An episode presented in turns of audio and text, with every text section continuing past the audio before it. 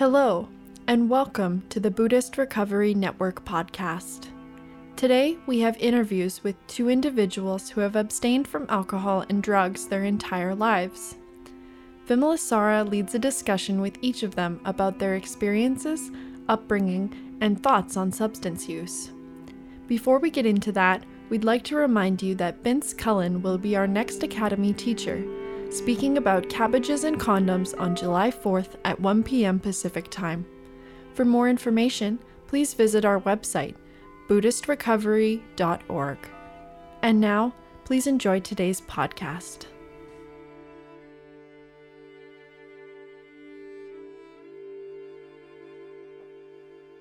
Hi, Andrew. Uh, thank you for being with me in the studio today. It would be great if you would introduce yourself and let people know who you are.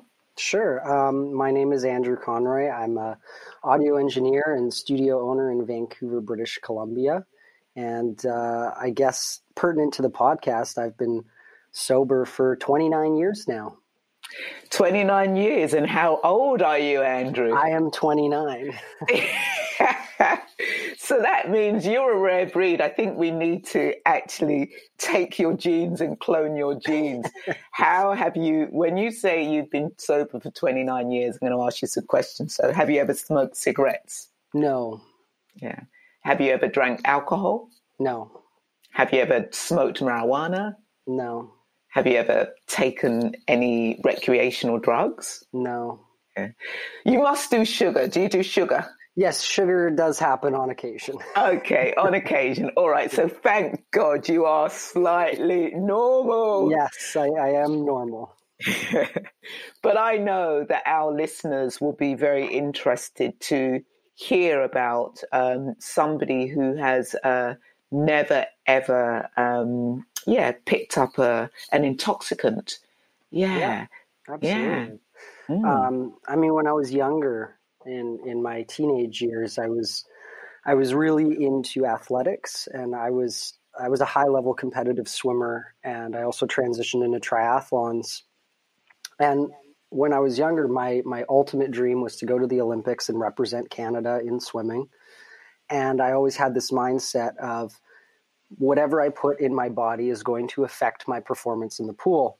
And so from an early age, I always thought I have to stay away from alcohol, I have to stay away from drugs, from cigarettes, because taking any of that could jeopardize my chances of going to the Olympics. Um, I mean, I grow I grew to a whopping five foot five, so my Olympic dream was kind of put on hold, and uh, I didn't end up continuing on with swimming past high school. Um, it is still something that I do to stay active and stay in shape um, but I don't compete anymore. But that mindset sort of stuck with me that whatever I put in my body is going to affect my performance, regardless of what I'm doing, whether it's work or personal life or just day to day tasks. And, you know, I never had any interest in trying alcohol or trying any recreational drugs um, because I always had a clear mind and I was always able to make decisions based on what I was feeling in the moment. And I never had to uh, loosen up, as, as people say. You know, I, I never needed that. And I always liked being sober and being clean because I knew that every decision I made was the right decision. There's so much I want to ask you um, about the story. So I suppose the first thing is then you know, when we're young, we have peers and there are going to be people around us. Even if you didn't drink, you didn't smoke cigarettes. Mm-hmm. We know for, you know, many young people, especially, you know, even younger now, 10, 11, and people are starting really young, especially with the vaping and everything. Mm-hmm. You know, kids want to experiment. So you would have been surrounded by people who wanted to experiment. Didn't you ever feel triggered or like, or, or did kids tease you? You know, uh, I I found that when we're when we are that age, we're always warned of peer pressure, and you know you're going to be at a party or a friend's house or something, and people are going to say, "Hey, come on, man, try it, try it." I I don't feel that's how peer pressure works. I feel that at least in my experience, yes, I was I was around plenty of people experimenting with drugs and alcohol and and trying new things. Um, I was always offered.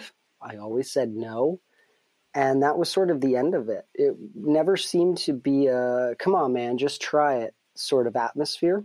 Um, there, there were one or two occasions where somebody I didn't know would find out that I'd never had alcohol or, or never tried any drugs. And they'd be rather obnoxious and say things like, come on, get this guy a beer, get this guy a beer. Um, but overall, I found that most people, they would offer it almost to just be polite, I guess. Um, but, you know, once you turn it down, that kind of seems to be the end of it. And I feel that maybe a lot of this peer pressure is is pressure we're putting on ourselves to be part of the crowd, especially when we're mm-hmm. younger. We want to fit in. We want to do what everyone else is doing. And sometimes it's okay to just say no. And you don't even need to provide an explanation, really. Um, you can just sort of say no and, and be content with your decision. But I think it comes from a place of confidence. I was always confident in my decision to not drink, I was always confident in my decision to not do drugs. And so when I said no, I knew that it meant no. And I think maybe that's uh, that's why I never succumb to peer pressure. I mean, that's really interesting, isn't it? Because many people can say no, and there can be a doubt in that no. Some people say yes, and if you and there's also a doubt in that yes. And actually, how can our no be a really firm no? Mm-hmm. So let's move on from peer pressure because that's one of the one of the ways that you know we could pick up intoxicants. And I'm really curious because actually you wanted to be an Olympic swimmer and you yes. did win medals. You yes. did win medals. Yeah. yeah. Yeah. So you, I mean, you were at the top of your game when you mm-hmm. were, were, young and I'm sure you're written in history books, you know? Yeah. So, yeah. and because you didn't grow taller than five foot five, your dream was destroyed. Now, many people would turn to something to because they would be so devastated. They would be so devastated that this dream, you know, something. It wasn't like you weren't winning medals. You you you were winning medals, but you got to this point where it's like actually this isn't going to happen. I'm not tall enough. I'm smaller in the pool. Those people who are taller, you know, no matter how fast I go, those people who go taller, who are taller, don't even have to go as fast as me. How did you deal with that? Deal with that? Well, you know, I think to this day, I still admire athletes. Um, despite working in music, I think a lot of my my idols, so to speak, are still athletes. And the thing that I really, really admire about athletes, and especially Olympic athletes, because they do it without the massive paycheck, right? Um, it's it's the ability to persevere. And uh, I, you know, when I had to stop swimming because it, it just became unrealistic for me to continue on thinking I would make the Olympics, when I stopped, it was still that sort of mindset. So previously, you know, I had to persevere with my training, with my racing, and, and try to get the best time that I can and try to win at a certain swim meet, certain events. And now the goal had changed. It was I have to persevere. I have to find what my next step is. What is my career path? What am I going to do with my life? And how am I still going to incorporate my love of swimming into my life as well?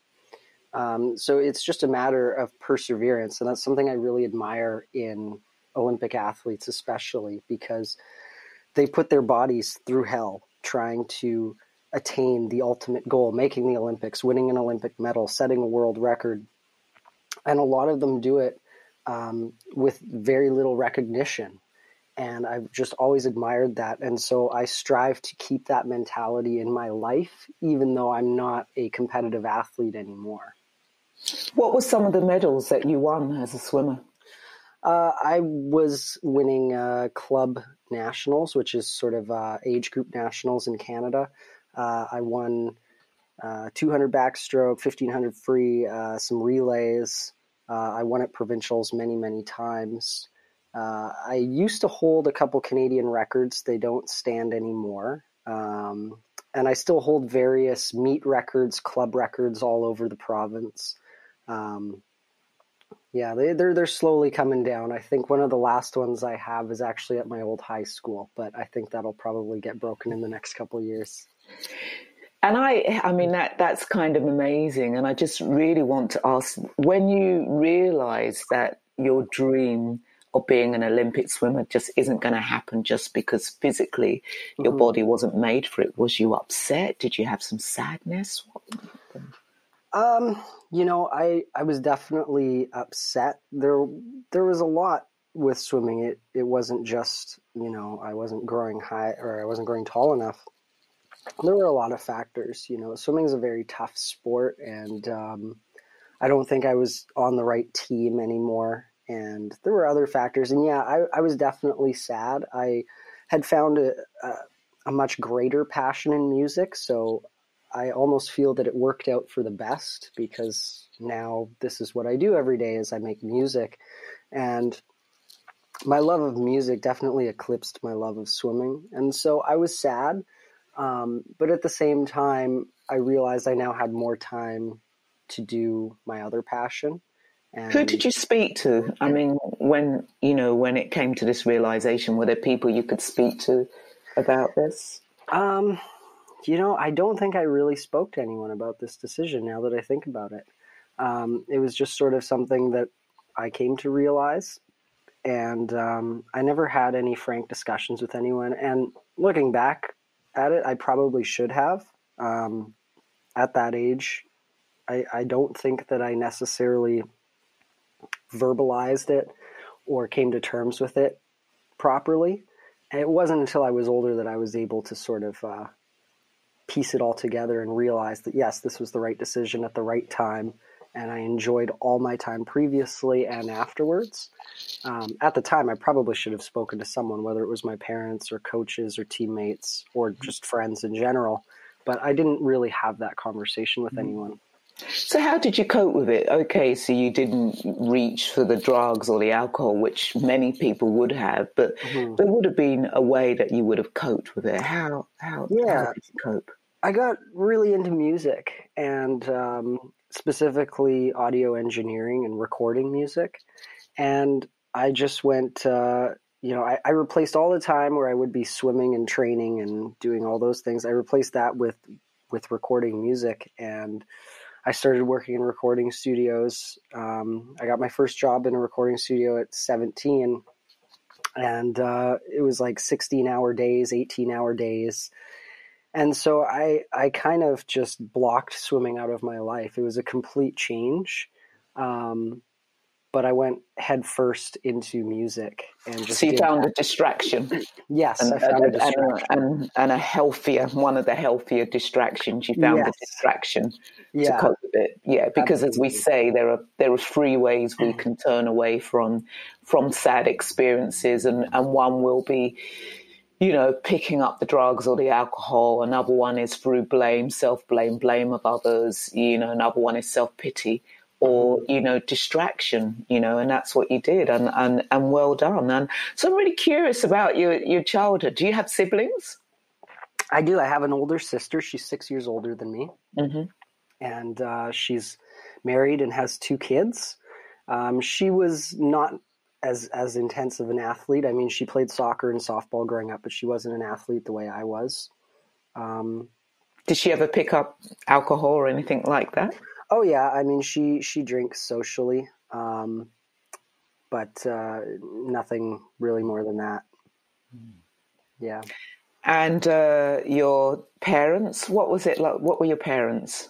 Like? Uh, my parents were great parents. I mean, they drink socially. Um, actually, I was just I, I, was just talking to my dad the other day, and he told me that um, they had more or less stopped drinking, um, and he noticed how much money they had saved from that. uh, they they weren't big drinkers. Um, they they did like wine, and they would have a little bit here and there. But they're also getting old. You know, my dad is 71 now. And uh, the other day I was talking to him and he had mentioned how they had sort of stopped drinking wine and he noticed just how much money they were saving by not drinking wine. And I can only imagine, you know, they, they were not heavy drinkers at all. I can only imagine how some people spend a lot of their paycheck on alcohol. So, yeah. Did you have a happy child in the, the household? Oh, absolutely. Yeah. It was, um, my childhood was very happy, very supportive. My parents were always supportive of what I wanted to do, whether it was swimming or music or triathlons, whatever it was. My parents were super supportive. Um, you know, I, I really had a very, very privileged upbringing, and I recognize that not everybody has, you know, a home with two loving parents who are supportive. And both my parents worked, but they always made time to get me to swim practice or to just be at home and spend time with me. And I recognize that that's, you know, I'm very, very fortunate to have that. Yeah, and you know, I mean, it's great that you recognize that uh, privilege, you know, to have a, well, what you say your parents gave you, but I would say that all of us experience some kind of dysfunctional trauma in, in a family. And uh, yeah, you're saying right. So, can you tell me about the dysfunction? I think the dysfunction comes from my extended family. Um, mm-hmm. you know, I've I've got uh, I've I've got a weird uncle who uh, denies climate change and and hates on everyone who's who's not a Trump supporter. Uh, you know, I've I've I've got those kind of relatives. Um, luckily I didn't have to spend too much time with them growing up, but I think that's that's the family dysfunction for me is the extended family. Um, yeah. Sure, because I do think that um, I mean it's interesting a, a, child who you you know you got yourself into swimming and then it's like when that didn't happen you didn't even speak to your parents or anybody about it and you got yourself into music. So this is somebody a young person who learned to distract themselves and learn that it worked. That you, you, you know, it's like if music, I can imagine if one day it was like you couldn't do music, you'd find something else that you could really distract yourself with. And it's like, you know, I'm just kind of curious why, why would um, somebody need to distract themselves so much? Yeah. Right. Um, I don't know. Uh, it's not something I've really actively thought about. Um, I think distraction is one way of looking at it. I mean, I, I don't think that it was necessarily a distraction. I, I really had a love and a passion for music that, you know, I, I played in bands in high school, and it wasn't until I stopped swimming that I could really spend all of my time focusing on music. I think it was just almost like two competing loves and passions, and one sort of had to fall away to give way for the other. Um, and I don't know if it's necessarily distraction. It's it's more just uh, keeping my mind active mm. and and staying staying on course that way. Because the mm. last thing I want is for my mind to go. Um, you know, I, I have a a grandma who is getting older, and I don't think she does much to keep her mind active. She's in her 90s now, and I, am watching her deteriorate mentally. And she doesn't have dementia or Alzheimer's or anything like that, but seeing someone lose their their mental faculties like that, it you know it it resonates with me because it's something that I never want to happen. I want to be mentally all there all the time. So I think it's not so much a distraction, but more just making sure that I'm always going to be mentally active and and and mindful. Was you ever aware in childhood of anybody losing their mental faculties or being around anybody with um, mental health issues? Um, I've, I've, I mean, my wife has mental health issues that I help mm. her deal with, um, and you know, lots of lots of my friends have. I dealt with some anxiety when I was younger. Um, I, I don't currently deal with it. I, I feel really lucky in that I was able to manage that, you mm. know, with uh, therapy and and actually uh, that's when I discovered Triratna was when I was dealing with uh, my anxiety issues. That was when I was about 16, 17. Mm. Um, meditation helped with my anxiety a lot. Um, but yeah, I've, I've, I help my wife with her mental health issues and and uh, we we always sort of joke around that I'm her primary caregiver because I make sure that she that she does the proper self care and that she's that mm. she's feeling fine and mm. you know it's important to to take care of that. Yeah, and just ask, you know, just coming back to this this decision because I'm still just really curious about that. That you you made such a an important decision and you didn't speak to your parents and you didn't speak to your coach and why did you think they would judge you did you why you know can you think why why why why didn't you speak to anybody um, i think when i was younger i had a hard time um, really putting together the words to describe what i was feeling Mm-hmm. And I've noticed it when I reflect on other periods in my life. I've noticed there were certain events, certain instances where now I can say, this is what was wrong, this is what I was feeling, and this is why I did what I did. But at the time, I, I guess I hadn't matured to that point yet. And so you're right. I think maybe it was, I was worried about the judgment from my teammates, from my coach. Um, it was easier to just leave and, and not talk to anyone about it. Um, avoidance behavior, really. Yeah, because I imagine there would have been a lot of pressure on you, not just you wanting to make it to the Olympics. I imagine your coach would want you to make it, your parents would want you to make it. Yeah. So it's not, yeah, a lot of pressure. Yeah. Yeah, there was. There was a lot of pressure. Um, you know, swim coaches can have the right intentions, but sometimes don't go about it the right way when they're coaching younger kids. Um, lots of screaming, lots of yelling, and I think that probably drove a lot of my avoidance. Is you know, I, I didn't want to be yelled at and you know called a quitter or, or anything like that. Mm-hmm. Yeah, so you found a way to deal with it. Yeah, well done. Yeah. yeah. So, what would you say to our listeners? You know, uh, the the majority of our listeners are people who struggle with addictions or who have had addictions and are now in recovery. What would you What would you say to them? Well, in my time working in a recording studio, I've worked with plenty of people with addictions issues. I've worked with heroin addicts. I've worked with alcoholics. I I know how difficult it can be. And I know that it can be a struggle.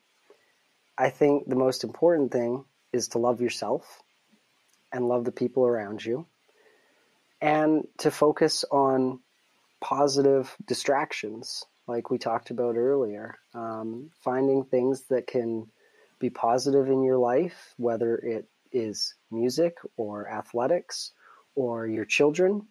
Um, there's so many so many great reasons to stay sober. I mean, personally, I I know I can't speak from a place where I can compare the two, but I've always loved that I can remember every instance of my life and I can always make proper decisions because I'm always in the right frame of mind and I think there's such value in that and I I wish that everyone could have that mindset, you know. We we can all just stay on the right course and be mindful and sober. Thank you for that. We need more people like you. I think it's very important for people to know that actually some people have never ever picked up a cigarette, a drug, or alcohol. And We just assume that's what just everybody does. But actually, there are people in the world who just don't pick up those things. And so it's just wonderful to have you uh, on our program uh, talking about your experiences. Thank you. Thank you. Hey, Javel. Um, be great if you could introduce yourself. Yeah, uh, my name is Javel. Uh, I'm a photographer in Anchorage, Alaska, 27. Hmm. You're a photographer in what? Tell me that again. In Anchorage, Alaska. That's where I live. Okay. Whereabouts is that? Uh, it is close to Canada, but still a part of the U.S. Oh, I'm so ignorant. I hadn't even heard of it. Which border of Canada are you close to? So I guess I'm close to like the west side of Canada, but Alaska, Alaska is a state. We're the 49th state. But, oh, right. Oh, yeah. oh, you said Alaska. Sorry, I didn't hear you said it so quick. Alaska, yeah, of course. I, I, of course, I've heard of Alaska. So I'm really sorry. I've been, I've been to Alaska. Very oh, beautiful. Word. Oh, yeah. I did the cruise, you know. Oh, yeah. Yeah, yeah, yeah, yeah. The cruise, yeah. So it's not really Alaska doing the cruise, is it? Yeah. No, it's, it's more Alaska than a lot of people in Anchorage get to see. So. Right, right, yeah.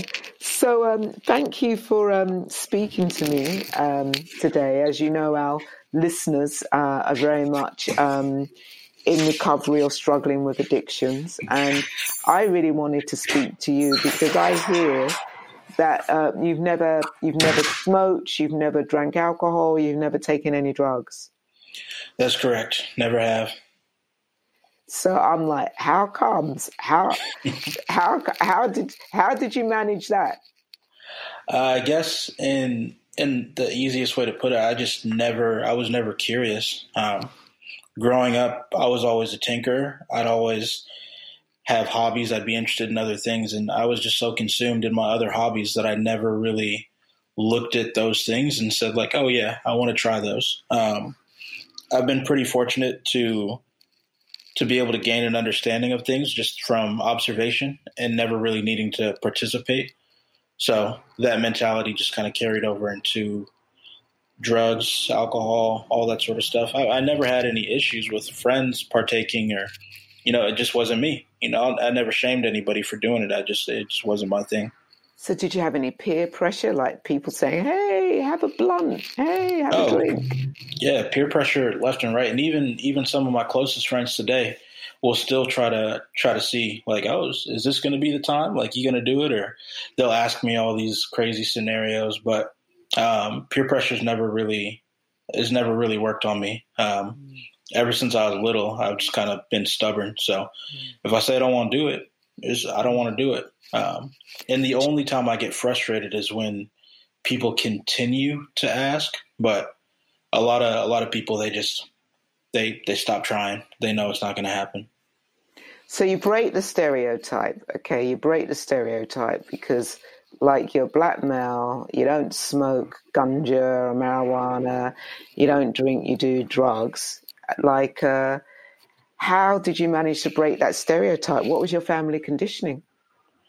Um, the family conditioning was pretty easy, honestly. My my mom, she wasn't a big drinker, and she passed when I was really young, so I didn't really have any opportunities to observe her doing any type of stuff with alcohol or drugs. Um, I think I saw her drink a couple of glasses of wine here and there. And my dad, my dad, I've never seen my my father intoxicated like my entire life. Like he's had beers and he loves wine, but to my knowledge, I've never seen him drunk. There's been one or two times where I've kind of seen him like a little tipsy, but he's always, ever since I've known him, um, he's never let himself get past a point of control uh, when I'm around. So I think I just had some good role models. How old was you um, when your mother died? Uh, I was nine years old. Oh wow, yeah. And how did the? Did you have any other siblings? I have a half brother and sister back in Trinidad, but right, they're, right, they're over there. So okay, so you were left with your just was it just you and your dad? Mm-hmm. When yeah. So how was that? How did how did your dad deal with it? What how how was that dealt with?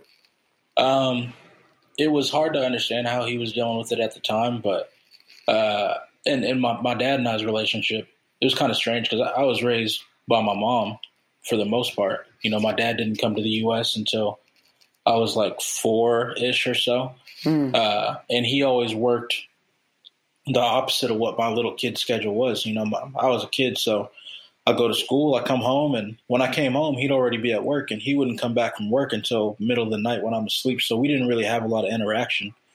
And so when my mom passed, it more or less felt like we were two strangers just kind of stuck with each other. Mm. Um, and he, my, my dad's a hard worker. He he tried his best. There was a small period where he needed a break, and so I went to go live with my aunt and uncle in South Carolina. But both of them, like they neither of them drink. I I don't know if my uncle's ever done mm-hmm. drugs or anything like that. So, but when I came back from South Carolina, my dad and I just kind of we realized like, hey, this is the situation we're in. Let's just make this easy on both of us. So, I think that's part of why I never.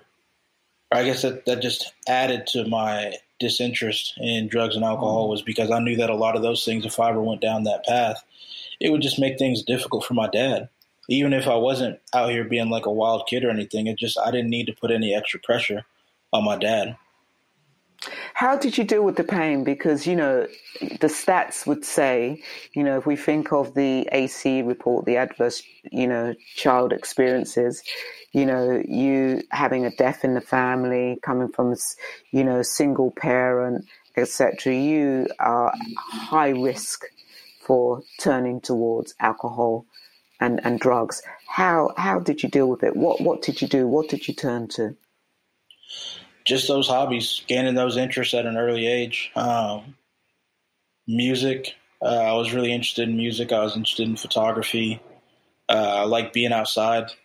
Um, I just consume myself in those things. I had a pretty good network of friends at the time, like the the two or three guys that I was close with, and so we, I, I lived on a bicycle basically. I just mm. rode around all the time, and I didn't think about it.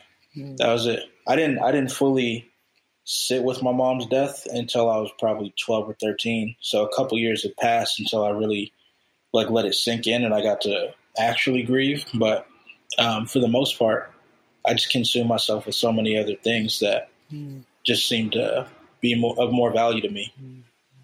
So if we if we think of uh, addictive behaviors being more than the substances or the traditional alcohol, drugs, gambling, would you say you have any other addictive behaviors? Like, you know, if we open it up to like the internet, to sex, to food, to porn, or whatever, would you say you have any other addictions?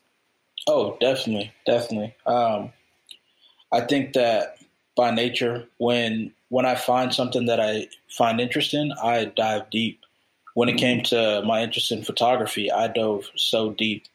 Uh, up in Alaska, we have pretty relaxed firearm laws. So when I got interested in guns, I dove deep. Um, mm. That's just that's just my personality. Like when I'm interested in something, I don't want to just dip my toes in it. I want to go all the way into it. I want to see what this is all about. I want to be able to understand it from the front and back, um, mm. just so I can better experience it. Mm. So outside of outside of substances, I definitely say that I have characteristics of an addictive personality. Those just haven't carried over to substances, but they're mm. definitely present in my life. And what would you say some of those characteristics are? Um, I'd say that sometimes I, I, I lose I lose track of time when I'm into something. Like I'm just so consumed with it. Mm. Um, if I get pleasure out of that thing, then I just mm. want to I think about the next time that I'll be able to do that. Like if I'm when it comes to photography, you know, when I was when I was in college, I did a couple years at college. I would skip class so I go so I can go take pictures because that mm-hmm. seemed like a it was more fun. I was like, why am I in class? I could be out taking pictures. Oh, it's a nice mm. day. Oh, it's a bad day. Oh, it's this and that. Like I can always be out mm. doing photography. So I started skipping class to go take pictures. I started calling into work to go take pictures. Um, these are these are characteristics of addiction you know, so it may I not be as Sure. I mean, if we think of the four C's of addiction, which is compulsion, the compulsion to use, the craving, using despite the consequences, and actually having a lack of control, would you say that any of those uh, speak to you and your behaviors? I think so. I think so. Um, and, you know, at the time, it was definitely a bit reckless, but I didn't I wasn't concerned with that. I just mm-hmm. know I mm-hmm. wanted to do it. I knew that it brought mm-hmm. me pleasure. I knew that it made me feel good, so I wanted to do it. I was like, I'll mm-hmm. deal with, I'll deal with what happens when it happens. But for now, I know I need to go take this picture. Mm-hmm. But I still want to say to you, just like, well done to not to you know these things in society like alcohol and drugs which are so around there and for you not to use them? I mean do you have anybody in your life who has addictions? Have you ever been connected or related to anybody with addictions? Yeah um, i have a couple cousins. My my closest cousins the ones that were in alaska when i was a child uh, one of them has struggled with addiction and mental illness his whole life and i haven't really seen him. Uh, last I saw, he was uh, homeless and not doing so well. So if I see him, I really just see him out on the street and I'll try to flag him down. And over the past few years, it's like I don't know if he just doesn't recognize me anymore or he just doesn't want to talk, but he, he doesn't give me the space anymore. Mm-hmm. Um, and then from that same side of the family, just a few a few people who have just kind of lost sight of where they're going. Mm-hmm. Mm-hmm. Yeah. And has that been difficult, or do you think that's put you off just seeing members of your family in addiction? Um, no, I guess, but that's part of like a, a deeper reasoning. Like my my relationship with family, I would say, is definitely it's an odd one. Um, I don't feel I don't feel close to a lot of people, uh, and I don't feel close to a lot of my family. Like I have maybe two or three members of my family that I'm like, yo, these are this is my my family. I love them, but everyone else, uh, I don't feel I don't feel any real connection. Like I don't feel that blood is warranting of a of a special bond. You know, mm-hmm. it's like okay, we share some DNA, but that you're not my people at the end of the day. Mm-hmm. I think I think a lot of that has to do with being raised in isolation. Um, being so far away from my family, be it uh, immediate or extended, but not being in close proximity to them and not really interacting with them. It's, I mean, it's hard to care about somebody that you don't interact with. Have you been to Trinidad? I've been back to Trinidad when I was like six for right. uh, for a month or two or so, and and that was it. I have a sister in Trinidad. I have a brother in Trinidad. I never met my brother. Um, talked to him on the phone once on accident. Saw a picture of him uh, a year or two ago. Mm. But my sister, we, we like Instagram DM every now and then. She's mm. she's cool people, but mm. what brother and sister, those are just words. I mean, these people are more or less like distant cousins. Mm. So for yourself, like just growing up being a, a black male in in in the US, have you experienced racism or? Yeah, um, direct and subtle. You know, especially I, I'd say for me, it's more subtle, like workplace related. Um, I've had a few instances instances when I was younger, you know, uh, just being a kid, but I definitely am more aware of it now. Like, and, and, I'd say one of the one of the biggest examples that I see is um, when it comes to my photography or like the work that I do in the Anchorage community or in the Alaskan community. Um, for the longest time, my work did not have any of my personal like you, you could find my work but you couldn't find me. You couldn't find a picture of me. You couldn't find a bio or anything like that. You would just see the work because i was so fixated on the idea that i want if i'm getting a job if somebody's hiring me if somebody's contacting me i want them to contact me strictly off the the merits of my work because they feel i'm the best person for the job. Um, i didn't want because i ran into a bit of a a bit of a time where people were like, "Oh, he's he's a black guy in Alaska. Like, oh, we got to talk to him." And the novelty of being, you know, black in Alaska was it was a, a decent way to get my foot into a to a door, you know, to get into that room. But you can't rely on on novelty to keep you in a room. You know, it's got to be about the work. It's got to be about the the. It's got to be more than that. Mm. So I was getting a little fed up with that, so I didn't want any traces of my personal self to be associated with my work. And so a lot of times people would contact me and be like, "Oh, can you come by and talk to us about this? Can you do this and that?" And I'd show up to the office, and security would look at me like, "Who are you? What are you doing here?" You know, or they'd be like, "Are you lost? Are you are you this or that?" And I'd be like, "Oh, I'm here to meet such and such and so and so." And a lot of people they'd always say like, "Oh, I didn't I didn't expect you to be like this or that. They would never say the words like, "Oh, I didn't mm. think you'd be a black guy," mm. but they're saying it every which way. They'd be like, "Oh, mm. you're different than I expected," or you know, your your tone over email made me think something else. I'm like, mm. "This is me. This is who I am." Um, so I see a lot of situations like that, uh, and it's, it's just goofy. I think that's definitely shifted now because now I just I lean into it. You know. Um, not so much the novelty aspect of it, but I don't try to hide my identity. I'm just like, yo, this mm. this is what you're getting. Um, I'd say I definitely see a lot of a lot of like small steps when it comes to class and race, um, and the two kind of dive in and out of each other. But that's what I see more so. Mm-hmm. And is there much um, addiction visible in Anchorage, Alaska, where you live? There is, there is. Um, it is, it is rampant. In Anchorage, it's it's pretty bad. Uh, on the outer cities like Wasilla, Palmer, it's pretty bad, and more so than that, in the rural areas of Alaska, these villages, substance addiction is just rampant in a lot of these communities, and they don't have a, a lot of resources to really combat it.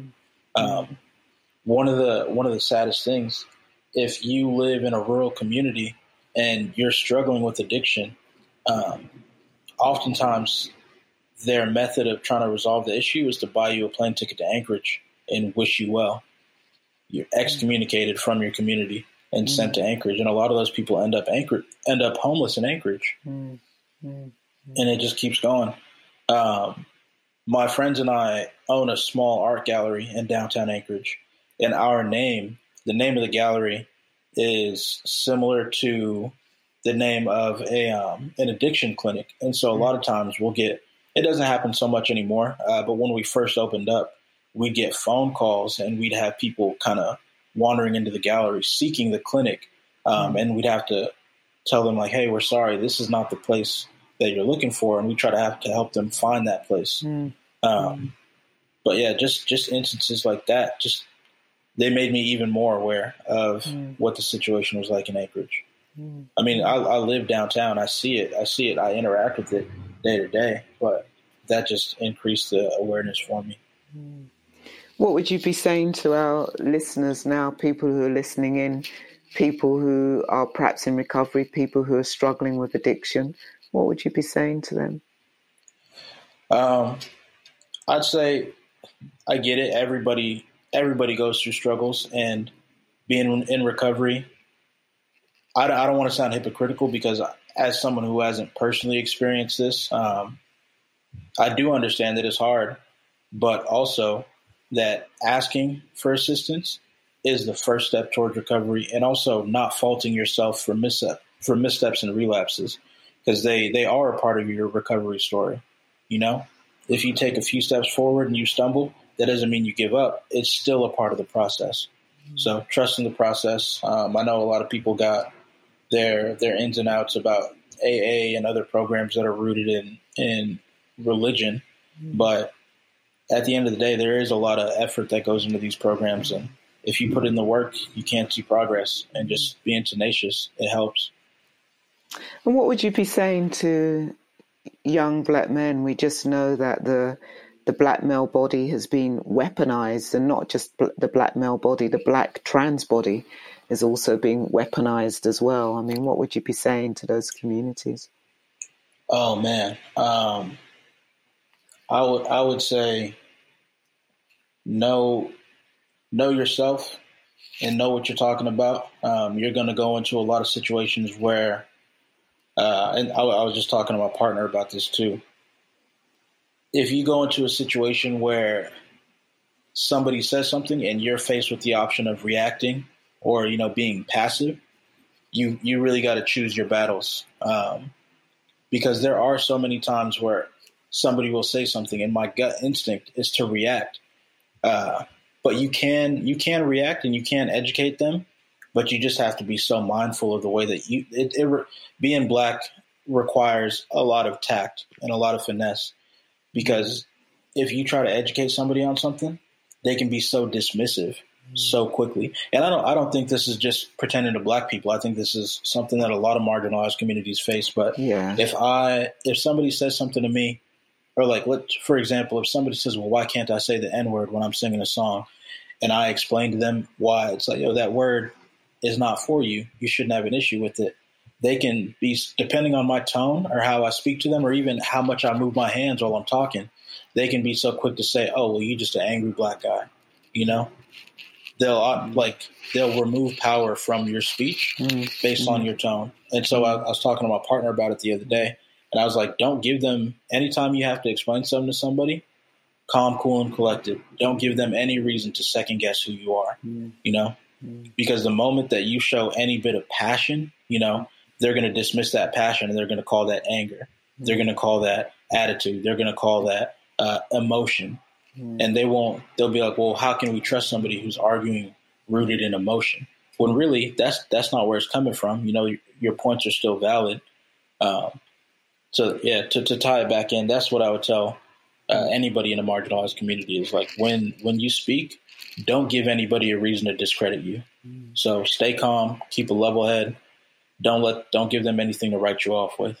And I like, I mean, it's interesting when you talk about, you know, if you come from a marginalized marginalized community, don't do anything that would discredit you. And yet we know in marginalized communities, whether it be black, queer, women, poor, whatever, that actually out there on the streets is where a lot of the dysfunction, the drugs and the alcoholism takes place.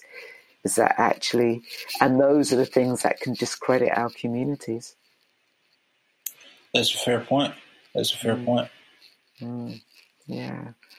So yeah, that that um, so just yeah, finally, um, just some words of wisdom. What it was that you did to keep yourself free from those intoxicants of drugs and alcohol. I just I found things that brought me joy, mm-hmm. um, and I leaned into them. I think for me also this is and i mean this it, it comes off like a joke but i mean it in a serious manner drugs and alcohol are expensive like you grow up poor it's it can be difficult to gain access to these things hmm. um, so not saying that that had any factor for me but uh, yeah i just i got into things that didn't require funds or having to get a hold of something i I didn't need a fancy camera to get into taking pictures. I just had some little junk from a thrift store, you know? Mm-hmm. I didn't need, uh, like, you give me a basketball, a football, anything like that. I'm outside having fun with my friends. Mm-hmm. So that worked for me. I know that's not everybody's deal, and especially in different, like, sorry, I'm, I'm getting a little tongue tied, but I know, because I, I should have mentioned this earlier, but in Alaska, uh, it's it's not uncommon for us to have long winters. Mm-hmm. Like I'm sure you've heard about like the the 20 hours a night and all this sort of stuff. Yeah. In the summer we get 20 hours of daylight. So yeah, th- those things do take a toll on people. Seasonal affective disorder is is real, mm-hmm. and seasonal depression is real. But just finding things that energize you and keep your mind active and keep your body active, that's going to be the best way to combat some of those feelings mm-hmm. that may lead you towards paths that aren't um, aren't as beneficial, aren't as positive to your life. Mm. Okay, thank you, thank you for thank sharing you. your time. Yeah. yeah, I hope this. Uh, I hope this is is good for you. I appreciate the time, and I appreciate meeting new people.